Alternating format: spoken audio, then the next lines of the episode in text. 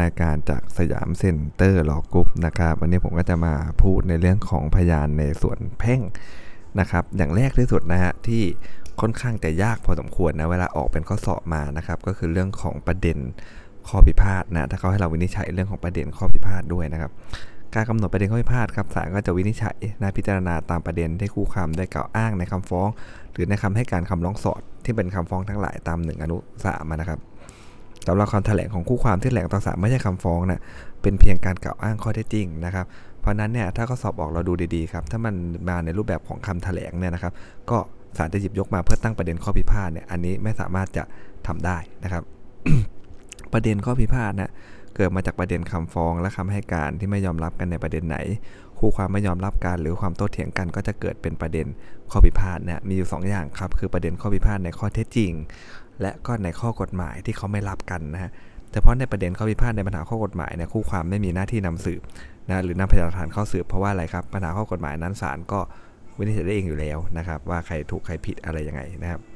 ข้อสังเกตครับที่จะเอาไปออกสอบได้นะถ้าโจทย์กล่าวอ้างประเด็นใดฮะจำเลยเขาให้การยอมรับโดยชัดแจ้ง หรือไม่ได้ให้การถึงในประเด็นใดต้องถือว่าโจทย์ต้องถือว่าจำเลยยอมรับนะ ไม่ก่อให้เกิดประเด็นข้อพิพาทนะคือคดีแพ่งเนี่ยนะครับถ้าเกิดโจทย์เนี่ยเขากล่าวอ้างเมื่อไหร่นะจำเลยให้การยอมรับโดยชัดแจ้งเลย หรือว่าไม่ได้พูดถึงเลยนะตีนิ่งไปเลย อย่างเงี้ยถือว่าจำเลยให้การยอมรับนะครับไม่ก่อให้เกิดเป็นประเด็นข้อพิพาทนะหรือ 2 ครับ ถ้าโจทย์กล่าวอ้างในประเด็นใดจำเลยให้การปฏิเสธชัดแจ้งเลยว่าไม่ใช่ แต่ว่าไม่แสดงเหตุแห่งการปฏิเสธให้เห็นนะนะฮะหรือว่าให้การปฏิเสธจริง แต่ว่าคำให้การในลักษณะขัดแย้งกันนะก็ยังต้องถือว่าจำเลยเขาให้การปฏิเสธนะครับ นะเกิดประเด็นข้อพิพาทเพราะเขาปฏิเสธชัดแจ้งแล้ว แต่เขาไม่ได้แสดงเหตุแห่งการปฏิเสธด้วยถูกไหมฮะยังไงโจทก็ยังมีหน้าที่นำสืบ แต่ว่าพอจำเลยเนี่ยเขาไม่ได้บอกเหตุเขาก็ไม่มีนะครับแต่นำพยานเข้าถึงเหตุแห่งการปฏิเสธไม่ได้ เพราะมันไม่มีเหตุแห่งการปฏิเสธนั่นเองนะครับสามครับ ถ้าโจทย์กล่าวอ้างประเด็นใดจำเลยให้การปฏิเสธโดยชัดแจ้ง และแสดงเหตุแห่งการปฏิเสธเนี่ยย่อมเกิดให้เกิดประเด็นข้อพิพาทเช่นกันนะครับ โจทย์มีหน้าที่จะต้องพิสูจน์ตามข้อกล่าวอ้างนะฮะแล้วเมื่อโจทย์นสืบเสร็จแล้วจำเลยก็มีสิทธินำสืบถึงเหตุแห่งการปฏิเสธนั้นนะคือมันก็นะ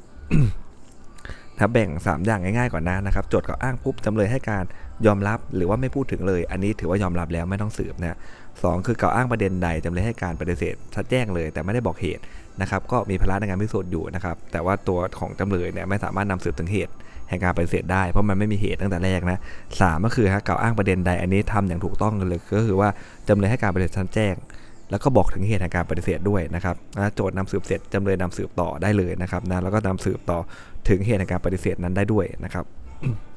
สี่ครับกรณีจำเลยให้การปฏิเสธโดยชัดแจ้งในประเด็นที่โจทย์กล่าวอ้าง แต่ต่อมาจำเลยยื่นคำแถลงข้อเท็จจริงดังกล่าวเนี่ยถือว่าจำเลยนะ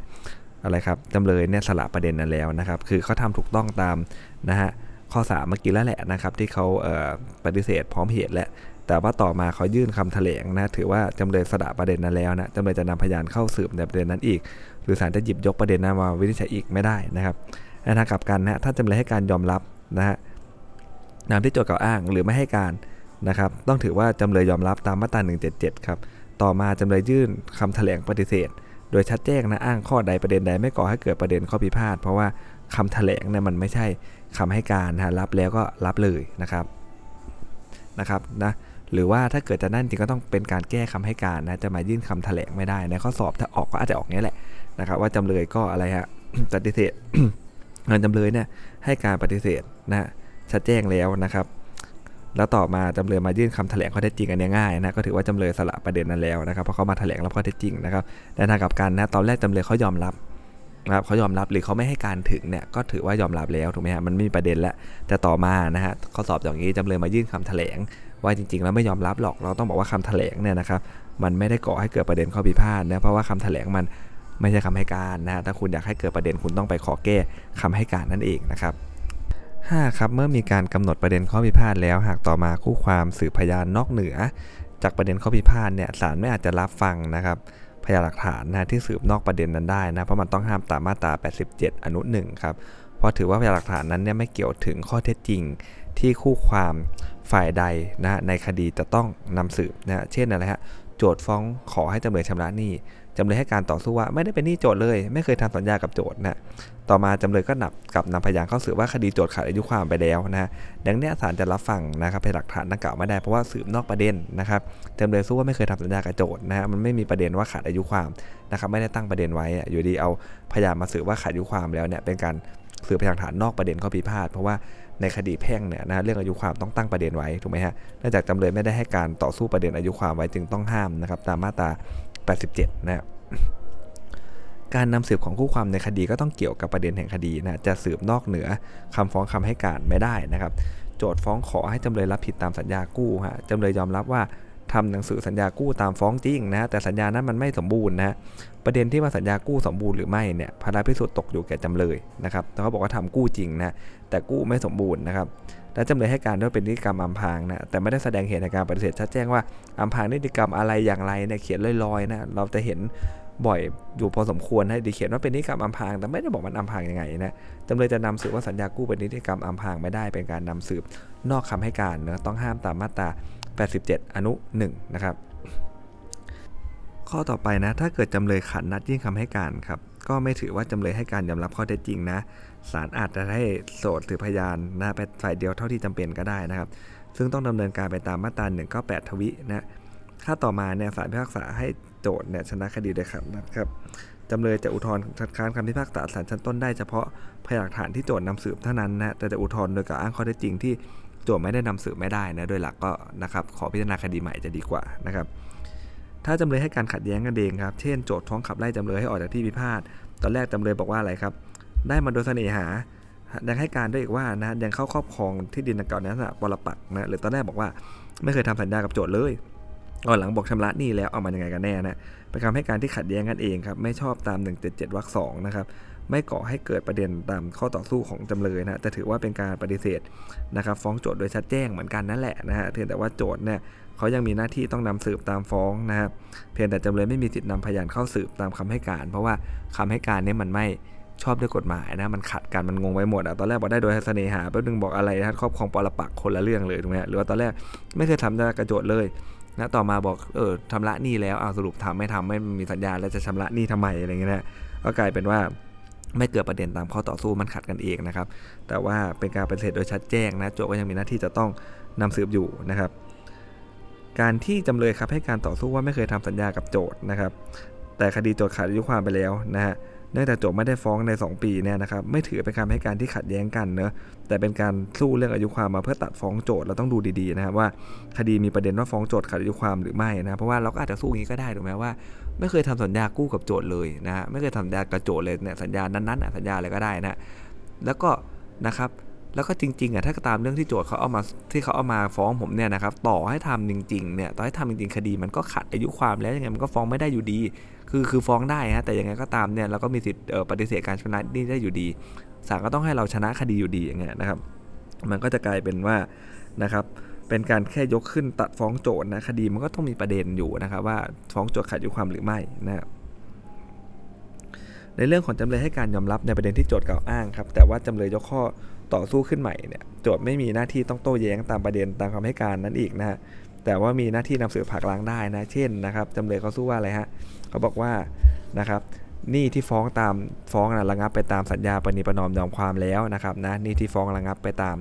สัญญาปณิประนอมยอมความแล้วเนาะเมื่อจำเลยนำพยานเข้าสืบแล้วเนี่ยโจทย์ก็มีสิทธินำพยานเข้าสืบผักล้างได้นะศาลน้ำเนียมหน้าวินิจฉัยว่ามีการทำสัญญาปณิประนอมยอมความถูกต้องนะครับตามกฎหมายหรือไม่นะครับนะและสัญญาปณิประนอมยอมความนั้นเป็นโมฆะหรือไม่นะครับ ถ้าจำเลยให้การว่าคดีขาดอายุความนะจำเลยต้องให้การปฏิเสธ โดยชัดแจ้งว่าขาดอายุความเรื่องอะไร อายุความมานับแต่วันไหนครบวันไหนนะถ้าให้การแต่ว่าขาดอายุความเฉยๆเนี่ยมันจะไม่ก่อให้เกิดประเด็นข้อพิพาทเลยนะเพราะเป็นคำให้การที่ไม่ชอบด้วยกฎหมายนะโจทย์ไม่ต้องนำสืบว่าคดีไม่ขาดอายุความนะครับแต่ถ้าจำเลยให้การโดยชัดแจ้งนะครับว่าขาดเท่าใดนะครับ ขาดเรื่องอะไรอายุความเท่าใดเนี่ยศาลก็ต้องวินิจฉัยเฉพาะอายุความที่จำเลยเขายกขึ้นต่อสู้เท่านั้นนะแต่ยกอายุความเรื่องอื่นมาวินิจฉัย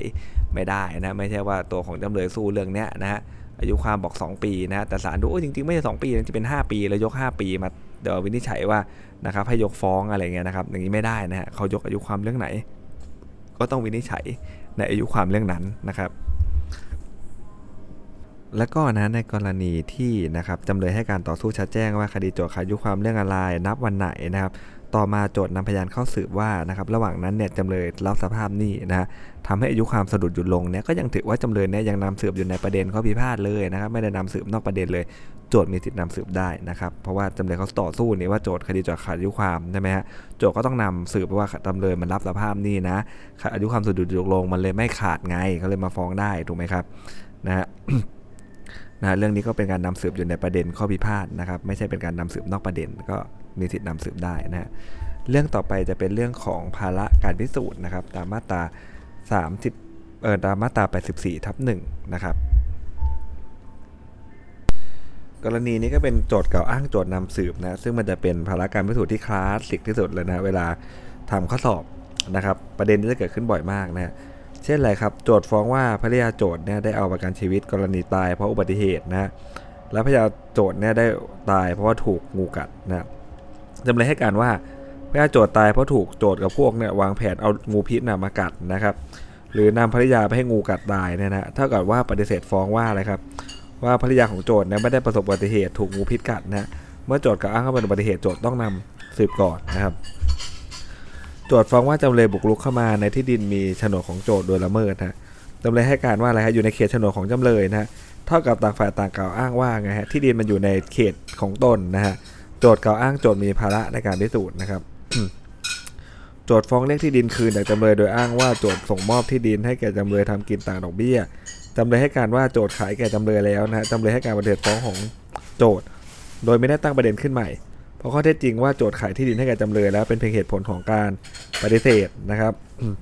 โจทย์ต้องมีหน้าที่นำสืบสนับสนุนคำฟ้องของโจทย์ ที่ว่าโจทย์เนี่ยมอบที่ดินให้จำเลยทำกินต่างดอกเบี้ยนะฮะไม่ใช่เป็นเรื่องที่จำเลยต้องนำสูตร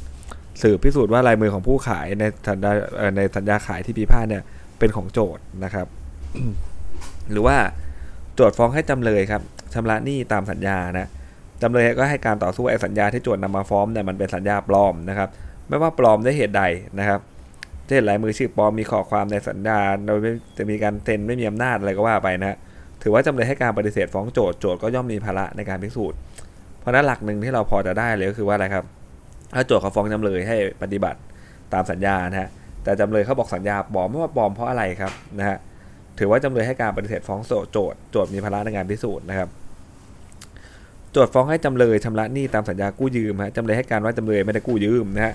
ตามสัญญากู้ที่โจทย์นำมาฟ้องลายมือชื่อในสัญญาก็ไม่ใช่ของจำเลยด้วยนะครับเป็นการปฏิเสธตามฟ้องโจทย์เห็นไหมฮะลายมือชื่อในสัญญาไม่ของจำเลยก็สัญญาปลอมแล้วถูกไหมฮะโจทย์มีภาระการพิสูจน์ครับแม้ว่าจำเลยจะให้การอีกว่าจำเลยเคยยื่นกู้เงินโจทย์จริง แต่เป็นการกู้ครั้งอื่น ไม่ใช่การกู้ที่โจทย์นำมาฟ้องในคดีนี้ก็เป็นเหตุแห่งการปฏิเสธเฉยๆนะไม่ใช่เป็นการปฏิเสธฟ้องโจทย์โจทย์ย่อมมีภาระในการพิสูจน์นะฮะอายุความไม่ใช่สภาพแห่งข้อหา ซึ่งโจทย์ต้องบรรยายมาในคำฟ้องว่าคดีโจทย์ไม่ขาดอายุความเพราะเหตุใดนะ นะครับไม่จำเป็นต้องบรรยายนะไม่ขาดเพราะเหตุใดนะครับถ้าขาดจำเลยต้องมาบอกว่าขาดเพราะอะไรนะถึงแม้จะปรากฏในคำบรรยายของโจทย์ฟ้องโจทย์ว่าสิทธิเรียกร้องของโจทย์ที่นำมาฟ้องได้เนี่ยล่วงเลยกำหนดอายุความแล้วศาลก็จะยกฟ้องทันทีไม่ได้ครับ เพราะว่าอายุความไม่ใช่สภาพแห่งข้อหา จึงเป็นเรื่องที่จำเลยต้องยกปัญหาเกี่ยวกับอายุความเป็นข้อต่อสู้เป็นประเด็นข้อพิพาทครับ การที่โจทย์นำคดีมาฟ้องเนี่ยนะฮะเป็นการกล่าวอ้างว่าโจทย์ยื่นฟ้องภายในอายุความ หรือมีเหตุตามกฎหมายที่ทำให้คดีโจทย์ไม่ขาดอายุความ โจทย์จะมีสิทธินำคดีมาฟ้องนะฮะดังนั้นภาระการพิสูจน์ได้เห็นว่าคดีมันไม่ขาดอายุความมันเลยตกแก่โจทย์นั่นเองนะครับโจทย์ฟ้องเรียกค่าเสียหายจากจำเลยครับไม่ว่าทางละเมิด ฟ้องเรียกเบี้ยปรับแต่การผิดสัญญาเนี่ยโจทย์ต้องนำสืบว่าได้รับค่าความเสียหายอย่างไรบ้างนะครับนะเพื่อได้ค่าเสียหายที่ถูกจากการทำละเมิด หรือเบี้ยปรับตามสัญญาที่กำหนดไว้นะฮะหากโจทย์ไม่พิสูจน์เลยถึงความเสียหายเนี่ยศาลจะพิจารณากำหนดค่าเสียหายให้แก่โจทย์ตามสมควรนั่นเองนะครับ เรื่องนี้ที่เราสังเกตก็จะเป็นเรื่องของนะฮะโจทย์เขาฟ้องใช่ไหมครับจำเลยเขาปฏิเสธฟ้อง โจทย์ก็ต้องนำสืบอยู่แล้วนะครับแต่เรื่องต่อไปจะเป็นเรื่องของว่าจำเลยเขายอมรับข้อเท็จจริง ตามที่โจทย์อ้างนะแต่ยกข้อเท็จจริงขึ้นมาใหม่ภาระการพิสูจน์ก็ตกอยู่ฝั่งจำเลยครับเช่นอะไรฮะจำเลยที่หนึ่งให้การรับก่อนนะมันต้องมีการรับก่อนเนะเขาให้การรับว่าได้บันทึกทำบันทึกข้อตกลงดังกล่าวจริง แต่ว่าทำเพราะถูกขู่นะครับจำเลยที่สองต่อสู้ว่าทำโดยสำคัญผิดนะฮะ จึงเป็นการอ้างข้อเท็จจริงขึ้นมาใหม่ภาระพิสูจน์ก็ตกอยู่แก่จำเลยทั้งสองนะฮะโจทย์ฟ้องว่าจำเลยผิดสัญญาเช่าซื้อครับจำเลยรับว่าผิดสัญญาจริงนะแต่ต่อสู้ว่าสัญญาเช่าซื้อเป็นโมฆะเพราะจำเลยเป็นคนต่างด้าวนะทำสัญญาผิดทำแต่สำคัญผิดในสาระสำคัญแห่งนิติกรรมอย่างเงี้ยจำเลยก็มีหน้าที่นำสืบเพราะว่ารับข้อเท็จจริงนะฮะแล้วยกข้อเท็จจริงขึ้นมาใหม่นะครับ โจทย์ฟ้องนะให้จำเลยรับผิดในฐานะผู้ขนส่งทำให้เรือจมนะฮะจำเลยให้การว่าเรือจมเพราะเหตุสุดวิสัยเห็นไหมครับ เป็นการกล่าวอ้างข้อเท็จริงขึ้นมาใหม่ให้พ้นจากความรับผิดนะฮะแสดงว่าถ้าเกิดเป็นการกล่าวอ้างว่าเออสาเหตุอะไรมันเกิดจากเหตุสุดวิสัยนะฮะนะครับภาระการพิสูจน์ก็จะตกอยู่กับฝ่ายจำเลยนะฮะหรือว่าโจทย์ฟ้องให้จำเลยเนี่ยชำระหนี้ตามสัญญาประกันภัยจำเลยยอมรับว่าได้ทำสัญญากับโจทย์จริงฮะแต่จำเลยไม่ต้องรับผิด เพราะเขาข้อยกเว้นตามกรมธรรม์ให้จำเลยไม่ต้องรับผิดเป็นการกล่าวอ้างข้อยกเว้นของสัญญานะครับการก็ได้จริงขึ้นมาใหม่ภาระพิสูจน์ตกอยู่ฝั่งจำเลยนะบอกว่าไม่ต้องจ่าย เพราะกรมธรรม์มันอย่างงู้นอย่างนี้อะไรอย่างเงี้ยนะฮะนะครับกรมธรรม์บอกว่าไม่ต้องจ่ายเพราะมันมีข้อยกเว้นอยู่อย่างเงี้ยจำเลยก็ต้องนำสืบนะเรานึกภาพว่าแล้วโจทย์จะนำสืบได้ยังไงถูกไหมฮะโจทย์นำสืบไม่ได้อยู่แล้วนะเขาก็ไม่นำสืบให้อยู่แล้ว เพราะสืบไปแล้วเขาก็ไม่ได้ประโยชน์อะไรเลยถูกไหมฮะคำถามอะคดีฟ้องให้ชำระหนี้ตามสัญญากู้เงินจำเลยยอมรับว่ากู้จากโจทย์จริงนะฮะแต่ได้รับเงินกู้ไม่ครบเพราะว่าคิดดอกเบี้ยเกินที่กฎหมายกำหนดนะภาระพิสูจน์จะตกอยู่แก่ฝ่ายใดนะครับนะนะฮะ จำเลยให้การว่ากู้จริงนะฮะแต่กล่าวอ้างว่าเอ้ยกู้จริงๆกู้แค่นี้เอง แต่ที่ระบุไว้ตั้งเยอะแยะเนี่ยนะปรากฏว่า